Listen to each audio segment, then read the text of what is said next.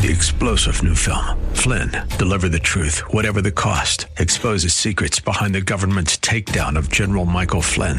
Flynn knew what the intel world had been up to. He ordered the first audit of the use of contractors. This set off alarm bells. He told the truth. He was the most dangerous person for Donald Trump to hire. They had to get rid of Flynn.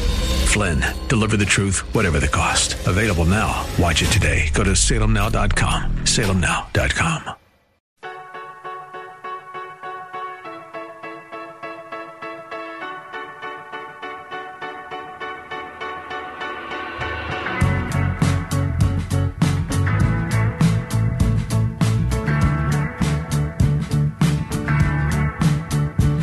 Hello, everybody. Welcome to Dennis and Julie. I'm Dennis Prager and Julie Hartman.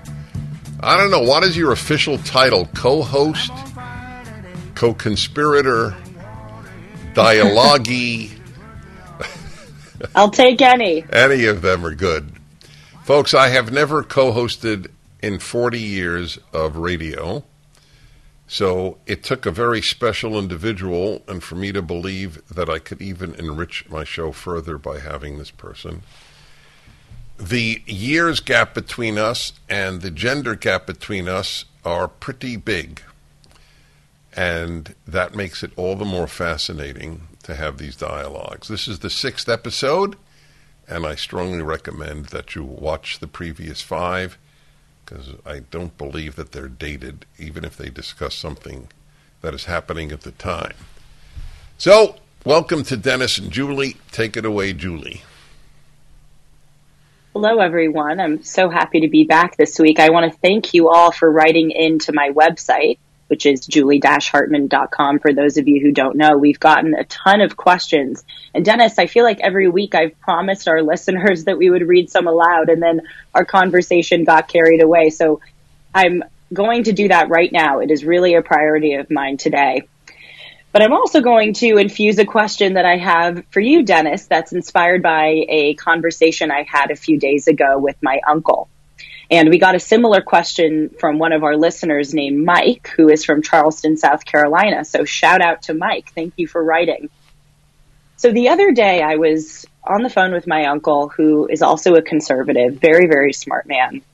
And I was talking to him about how scared I am by this moment in American history and just all of the irrationality and, and madness and wokeism that I see around me. And I said to him, you know, this, this feels really bad. And do, do you, do you see it the way I see it? Are you as scared as I am? And he said to me, you know, Julie, I, I get where you're coming from, but I'm not as pessimistic as you are because unlike you, I lived through the Vietnam War. I lived through the 1960s, and those were some very tumultuous times that we Americans didn't think that we could get through. And at the end of the day, we did get through them. And he said, I have confidence that we will get through this moment. And I still disagree with him, Dennis. I do think there is something, unfortunately, uniquely perilous about today. And just the extent of Orwellian irrationality that we are seeing. And now I want to bring in Mike's question, which I think dovetails very nicely with this topic. He wrote in and he said something very similar about how he also fears where this madness is going. And he was asking about our predictions for the future, how we may see this being resolved or not resolved. And Dennis, you just mentioned our age gap. You have a lot more years and wisdom on you than than I do. You lived through the Vietnam War in the 60s. Tell me, what is your take on this? Is this moment worse? There there are two uh, issues here why I don't agree with your uncle with with obvious respect and I may well be wrong, but I'll tell you why I don't agree with him. First, yes, it is worse that you even you know you didn't have to live through that. I don't believe one has to have lived through X to have an opinion on X. I didn't live through World War II. I wasn't born yet, but I have opinions about it. So that's the the lesser of my two responses. The bigger one is I don't agree with your uncle's premise. We didn't get through the 60s. He's wrong If we got through the 60s, we wouldn't be in the 2020s. This is the direct result of the 60s. The 60s began the decimation of this country's culture. That I did live through. I was young. Actually, I was your age. And uh, I saw it happening. I went to Columbia. So at Columbia, we had riots. Kids took over, I'll never forget this. Kids took over professors' offices, and the, the president or the dean of Columbia allowed the rioters to sit in his office. I think they served them coffee. And I remember thinking, do you have to be a coward in order to be a college administrator? To which the answer is resolutely yes. You are disqualified from being a dean or a president of a university if you're courageous.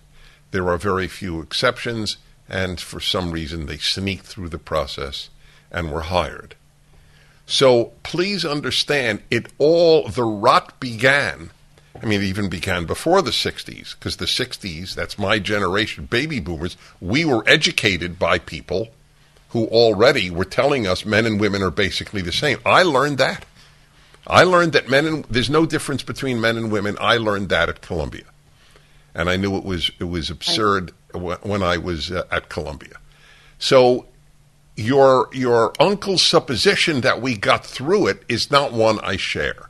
And that's my first response. So feel free to react, and then I'll take the second one that it is worse today. I agree with you. I think that the 60s we, we see the the remnants of the 60s today or we see the results of what happened then. And I agree with you that I think this is actually something Dennis I talked about when I guest hosted for you back in August, which August, excuse me, which by the way was one of the biggest honors of my life sitting in to guest host for you while you were in Hungary. I talked about this very subject, which is where did this rot come from?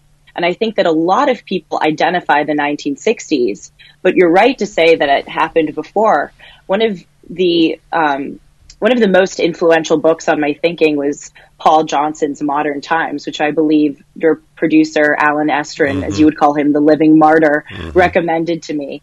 And he just wove this fascinating argument. He identified um, Albert Einstein's theory of relativity. Mm-hmm which came onto the scene in the early 1900s, which completely shook up people's understandings of the universe because it disproved Newton's laws of physics. And it was like back then the equivalent of us discovering that there was life on another planet today. That is how much it radically transformed people's thinking.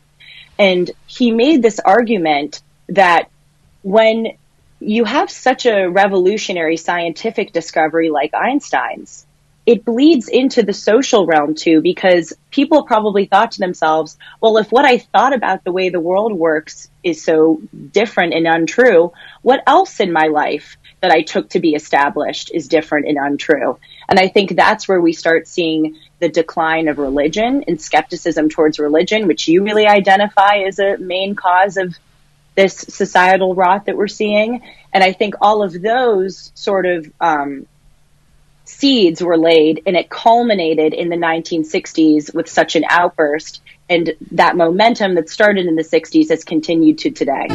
I'm Julie Hartman, and as some of you may know, I'm finishing up my degree at Harvard right now, which I'm very proud of.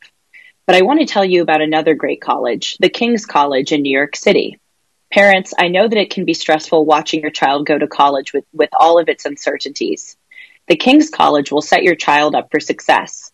This Christian liberal arts college offers classes in New York City as well as online and provides a disciplined curriculum with a Christian worldview.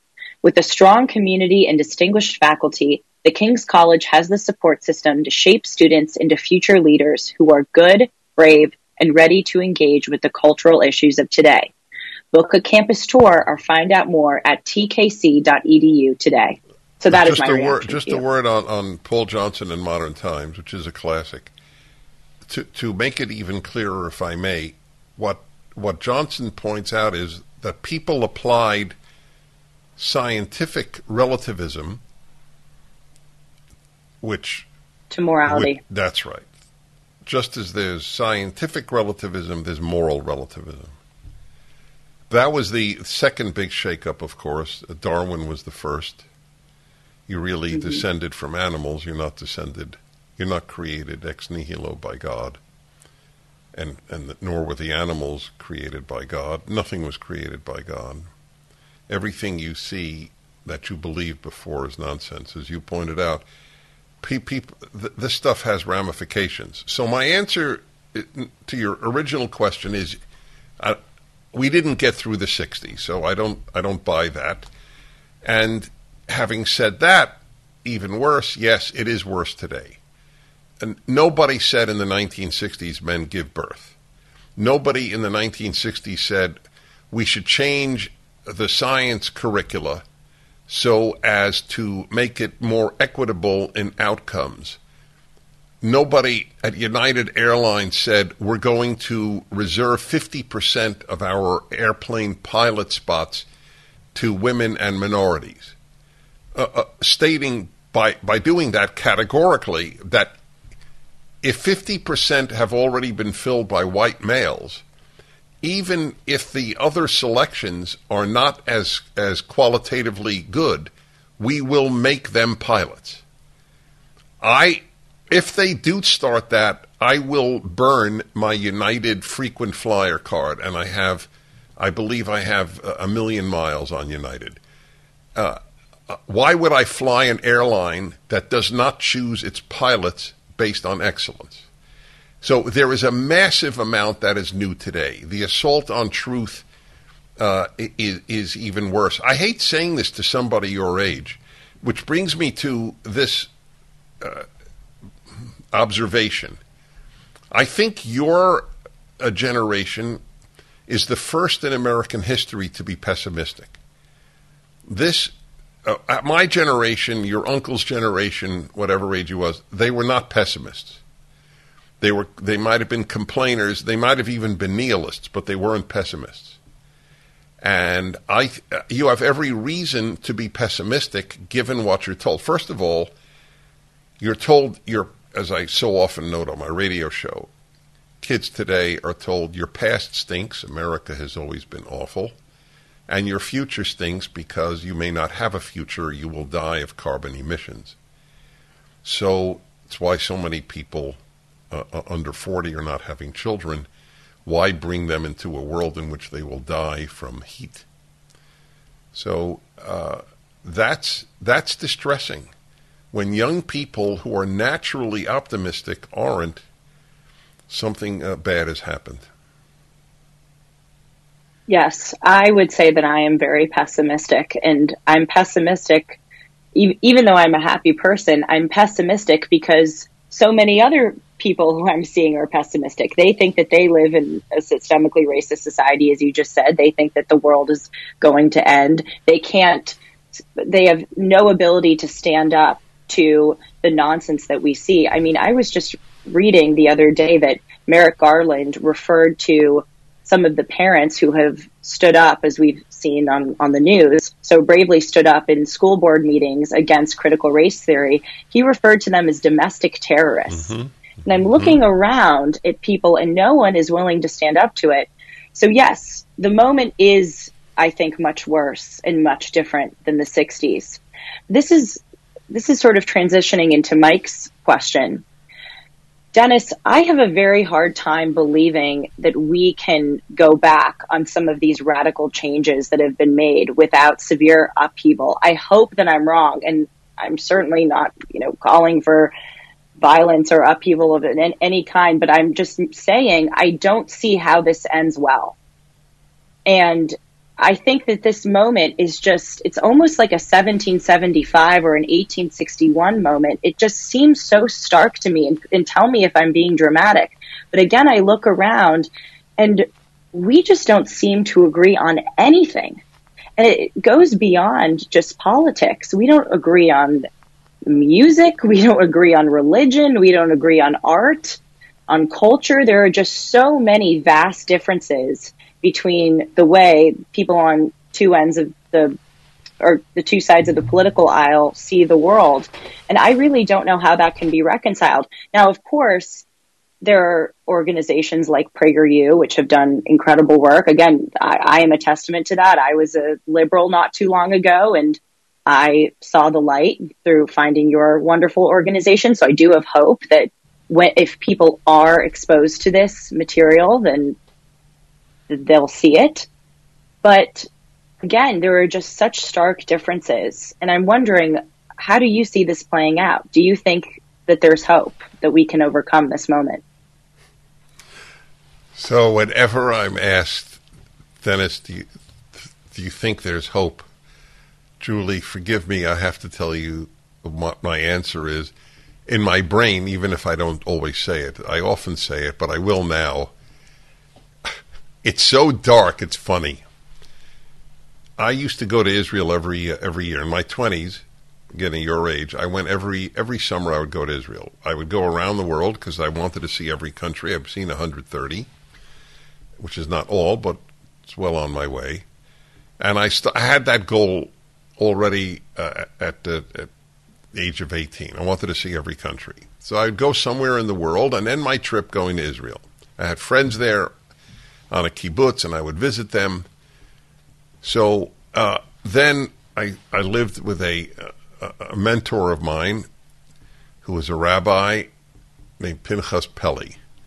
And I would stay at his home. And he told me a story one day. I don't know how it arose, but it was great. I remember where he told it at a gas station. He said, Dennis, in the early days of Israel, when it was really socialist, you had to get your telephone from the Ministry of Communications. So I went to the ministry and I said, I ordered my phone. I said, and how long is the phone coming? The guy said, six months. And I said, sir, is, is there any hope that I can get it sooner? And the man said, sir, there's always hope. There's no chance. Very diplomatic line coming from him. That's is great. I think that is the darkest, funniest joke, uh, and it was a real story. It, it, it's it's really great. So you asked me if there's hope. Yes, there's hope, but there's no chance. I don't know if there's a chance or there's hope. So to the to the the gentleman in Charleston, South Carolina, let me just tell you uh, how I look at the future. I look at it the same way the prophets in the Bible did. They didn't say X, X, Y, and Z will happen. They always said, if you do X, then X or Y will happen. I can predict the future with the word if. If we continue to teach children that there's no such thing as a boy or a girl, if we continue to teach children that the freest country in human history is a cesspool, there is no hope for this country. That's so the if is what matters. And there is an answer. Get your kid out of out of most schools. Take your kids out, homeschool them, or find a charter school, or build a school, or find a religious school that works. By the way, most religious schools are as woke as public schools. That's uh, which is another depressing fact. But everything is dependent upon what we do. I want to tell you about a fantastic product, Eden Pure's air purifiers.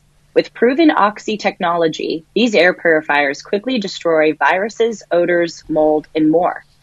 It gets rid of any odor like litter boxes, trash cans, cigarette smoke, dirty diapers, cooking smells, and more. There are no filters to buy. It takes up no floor space and plugs directly into the wall. And it comes with a six foot USB cord. Go to EdenPureDeals.com and use the discount code Julie3 to get three Thunderstorm air purifiers for under $200. That's EdenPureDeals.com with the code Julie3. I agree with you on the if point. I think my follow up question is what do we do with the millions of, of people who have already endured this, the, the millions of children who have already gone through these schools and have been indoctrinated? You know, I actually think about my high school. It, it really pains me to talk about Dennis. I went to a private all girls school in Los Angeles. And I had a wonderful experience there when I was there.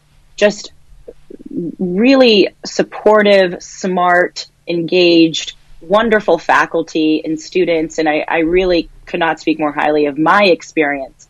But now I feel like, you know, there was a last great generation of Americans, the World War II generation. And then there were the last great generation of students who went to my high school. And I count myself in that last great generation. It seems like the moment I left, everything just really blew up.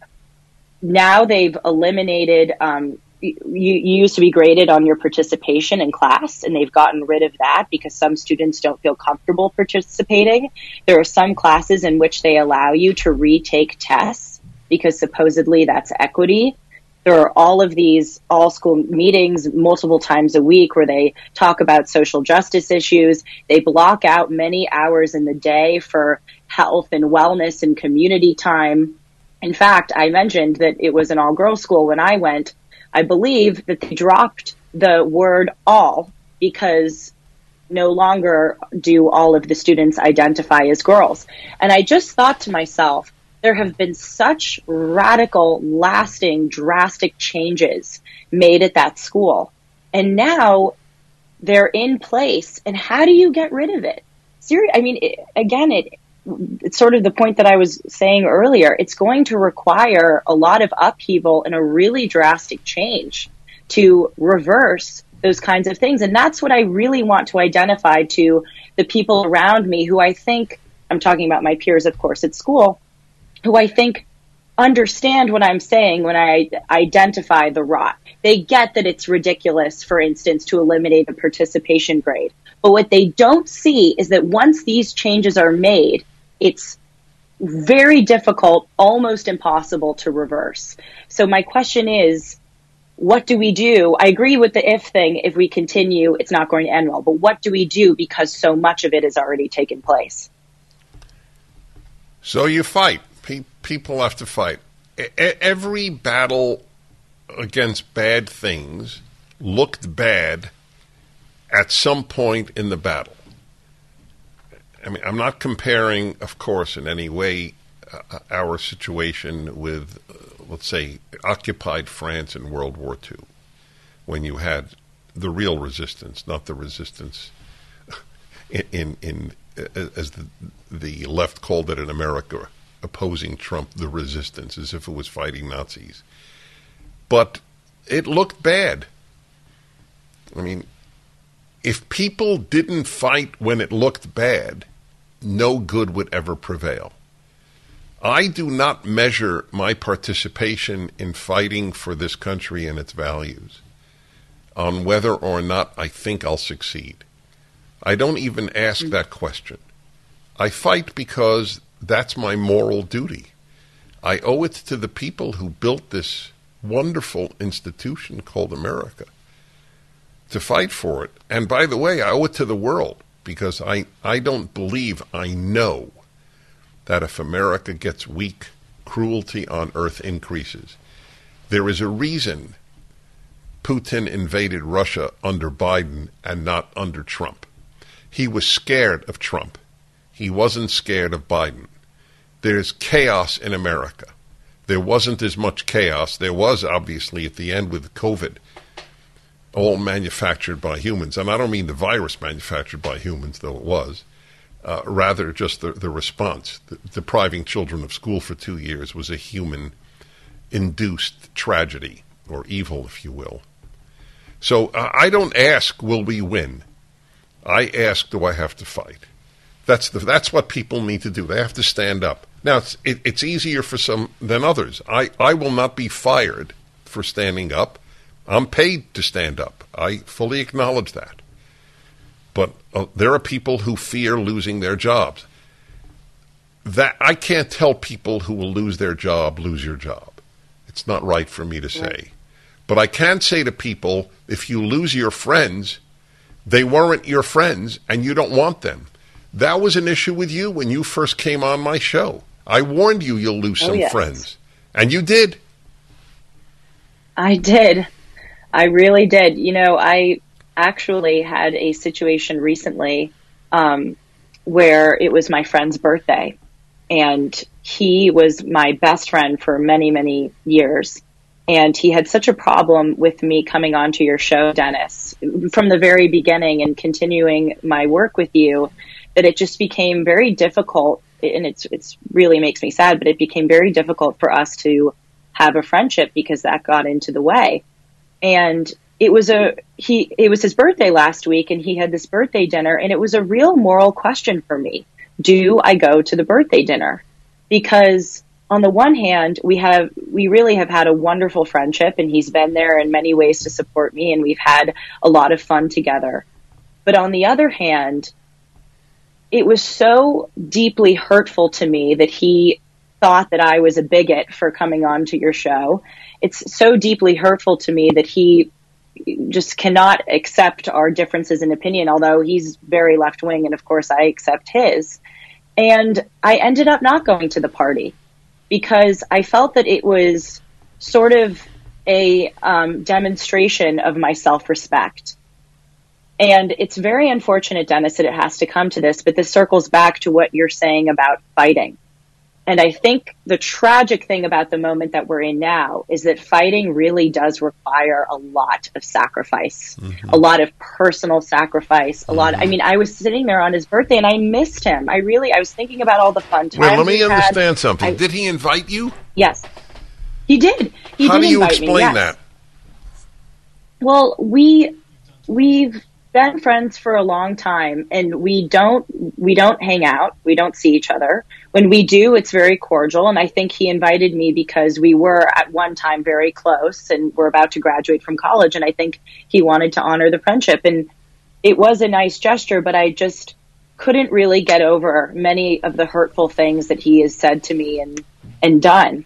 And so i think again part of this fighting is drawing the line with people because in a way, Dennis, I think sometimes when we're too conciliatory, it doesn't mean that we should be rude to people, but sometimes when we're too conciliatory, we're condoning that kind of behavior.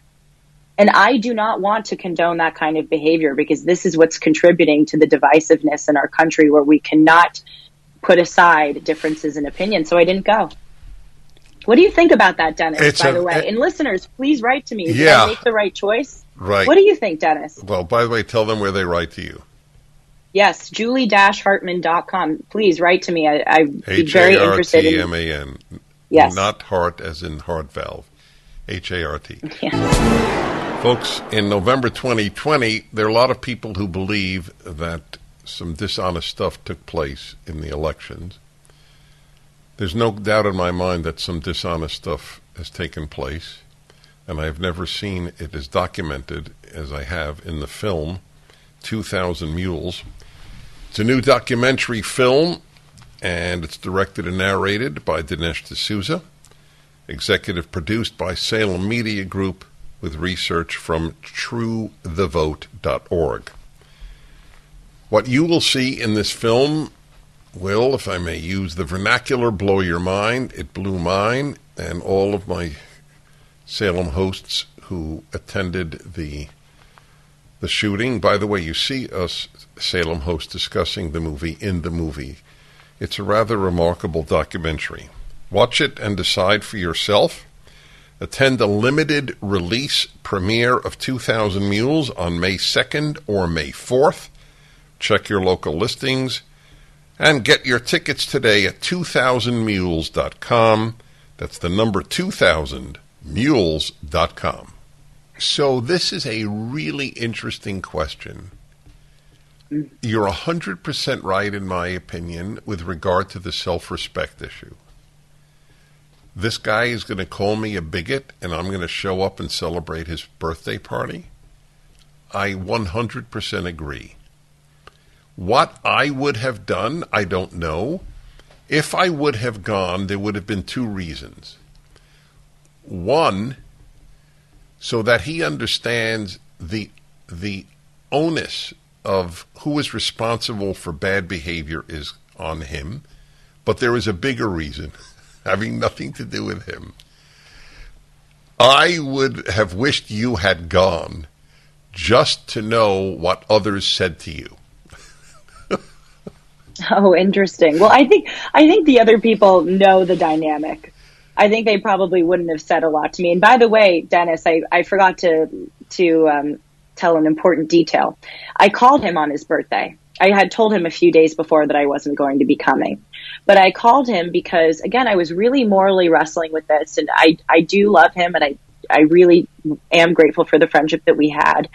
And I said to him on the phone, I, I wished him a happy birthday. I, I left a message. He didn't pick up, so I left a message.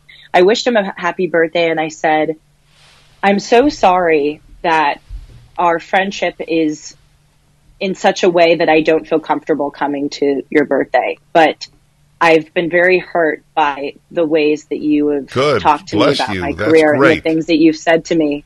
And I and I hope he- that one day it could be different. Did he respond?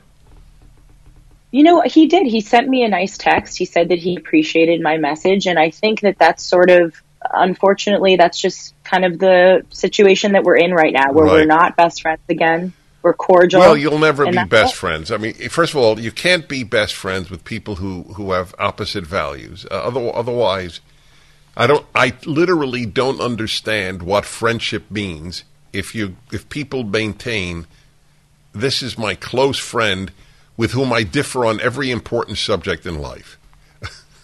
Right. I, I no, I mean he yeah. He fundamentally, Dennis, thinks that conservatives, or I, I mean, I'm not going to use the word evil. I don't want to put words in his mouth, but he really thinks that they are wrong That's- and bigoted right. and nasty. And how could he be friend? I mean, it just doesn't work. Right. I really thought that he was so that way. Did you ever friends ask either. him? So you say Dennis Prager is a bigot. Do you have an example? Ha- have you? Yes, And what did? What was the example? Gay marriage. Right. They always go back to that. Right. I know. Yes, you've mentioned that to me, and I have a Mm-hmm. comment on that for everybody listening or watching. Uh, did he give another example? I think uh, the gay marriage is the primary one. I think that he disagrees with your characterizations on, on how America is not a systemically racist country. And Right. Okay. Well, that I- doesn't I just make think you a overall bigot. All right. All right. Uh, yeah. I, I, think so. w- I would love to have a list because I could give him a list of what what his side holds that I think is uh, are not only wrong but despicable. By the way, on the same-sex marriage, which we could we could devote a whole uh, a, whole broadcast to, a whole podcast to. So should. uh, uh, I just want uh, listeners to know that is true. I am a religious individual, my case Jewish, and my religion demands that a marriage between, be between a man and a woman. I am not going to tell my religion to screw itself. Uh, it is deeper and wiser than I, and it's why I'm writing my Bible commentary to show how much wisdom there is in the Bible. So it wanted to keep uh, marriage confined to man and woman. It was a revolution in history for reasons that I won't get into now, but it- has worked to shape civilization. Then there is a separate question How do I treat same sex couples who are married? Well, as you probably know, my wife and I are the godparents to one married gay couple's children. This gay couple knows my position on same sex marriage because of my religious convictions. And yet, if they die, that's what godparents do. If they die, they want their two sons' moral instruction to come from me and my wife. Now, why would they do that if they thought these gay guys don't think I'm a bigot? Uh, uh, Dave Rubin and David Rubin are two of the closest friends I have in life. They're married men. We will probably be be very involved in their children's upbringing, and and yet they know my position. It, it your friend thinks that by having a position with which he differs, that automatically translates into your behavior. That's not true. I behave no differently than he when I am with a married same sex couple. My niece is a is a lesbian married to a woman. I love her, I love her spouse, I love their children. She was just at my son's wedding. So uh, the simplicity, the simpletonness of, oh, he thinks marriage should be between a man and a woman, he must be a bigot. Uh, it is such a simpleton way of thinking. Does he think Barack Obama was a bigot? since nearly all of his life, he believed because he said, I'm a Christian, Right. I believe that marriage is between a man and a woman. That makes you, uh, are you a bigot if you, if you are against a, a marriage among three people? Why isn't that bigotry? So uh, it's, it's, these people are not morally complex. Let's put it that way. Well, you know, I think we probably should devote a episode to this because I think it's such a fascinating subject, and I know I've told this to you. It, it hasn't just come from this friend. I know. Whenever I tell people that I'm associated with you, they, uh, well, it's the the reactions are divided in half. Half of them go, "Oh my gosh, I love Dennis Prager. He's the best. Can I meet him?" And you're always so nice. I I take a lot of videos for people, and I appreciate that you do that. The other half always says, "Oh, well, you're working for a bigot," and then I say why, and then they say the gay marriage thing. And my response is the exact response you gave. And I also add, look, I have been very honest with Dennis from the beginning that I disagree with his position. Mm-hmm. I support gay marriage. Mm-hmm. And I've said that on air. I'm saying that on this podcast right now. He knows that. We we both have an understanding about that. And I know how Dennis treats gay people and I'm not going to cancel someone for one belief that I disagree with. Just because I disagree with you on that gay marriage issue, does that mean I'm going to cancel you? By, by the way, it works. entirety it- uh, uh, uh, we, we, we're coming to the end, unfortunately, which is actually a good sign because it goes so fast. But I want my, my listeners who agree with me, or our listeners or watchers who agree with me on same sex marriage, to understand that this doesn't cancel you out.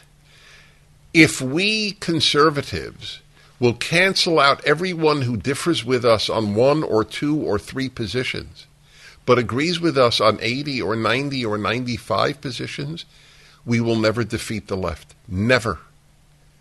Right? There, there is no good cause in history where all the members agreed with each other on everything. We have to agree with each other on the big thing.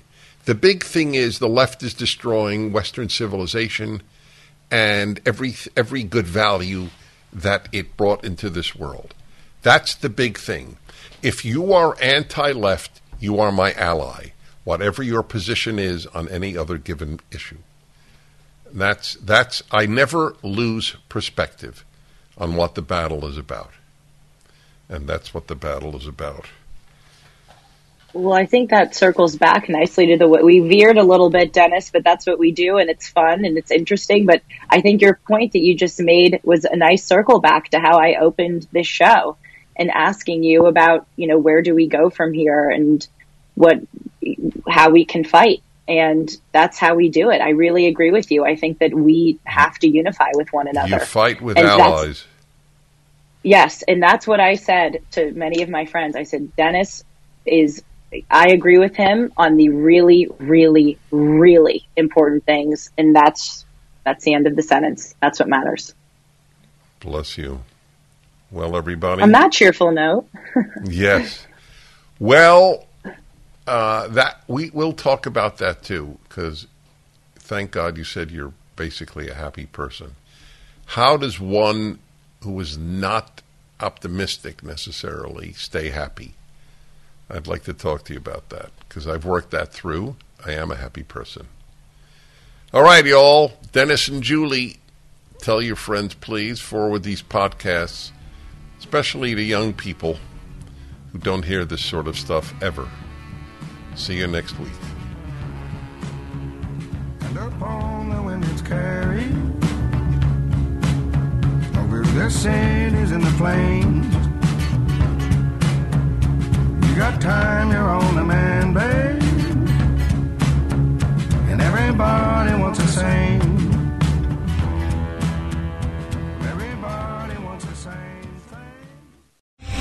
thing. Three star general Michael J. Flynn, head of the Pentagon Intelligence Agency, knew all the government's dirty secrets. He was one of the most respected generals in the military. Flynn knew what the intel world had been up to. He understood its funding. He ordered the first audit of the use of contractors. This set off alarm bells. The The explosive new documentary, Flynn, Deliver the Truth, Whatever the Cost, uncovers the facts behind this scandal. Flynn told the truth. He was the most dangerous person for Donald Trump to hire. I find out the worst enemy that I'm going to face in my life is right here in America. They took my assessment and they wanted me to change it. And I was like, I'm not changing it. They had to get rid of Flynn. With in depth interviews, archival footage, and never before seen personal records of the man behind the headlines. I just felt like I was drowning. Flynn, deliver the truth, whatever the cost. Available now. Watch it today. Go to salemnow.com. Salemnow.com.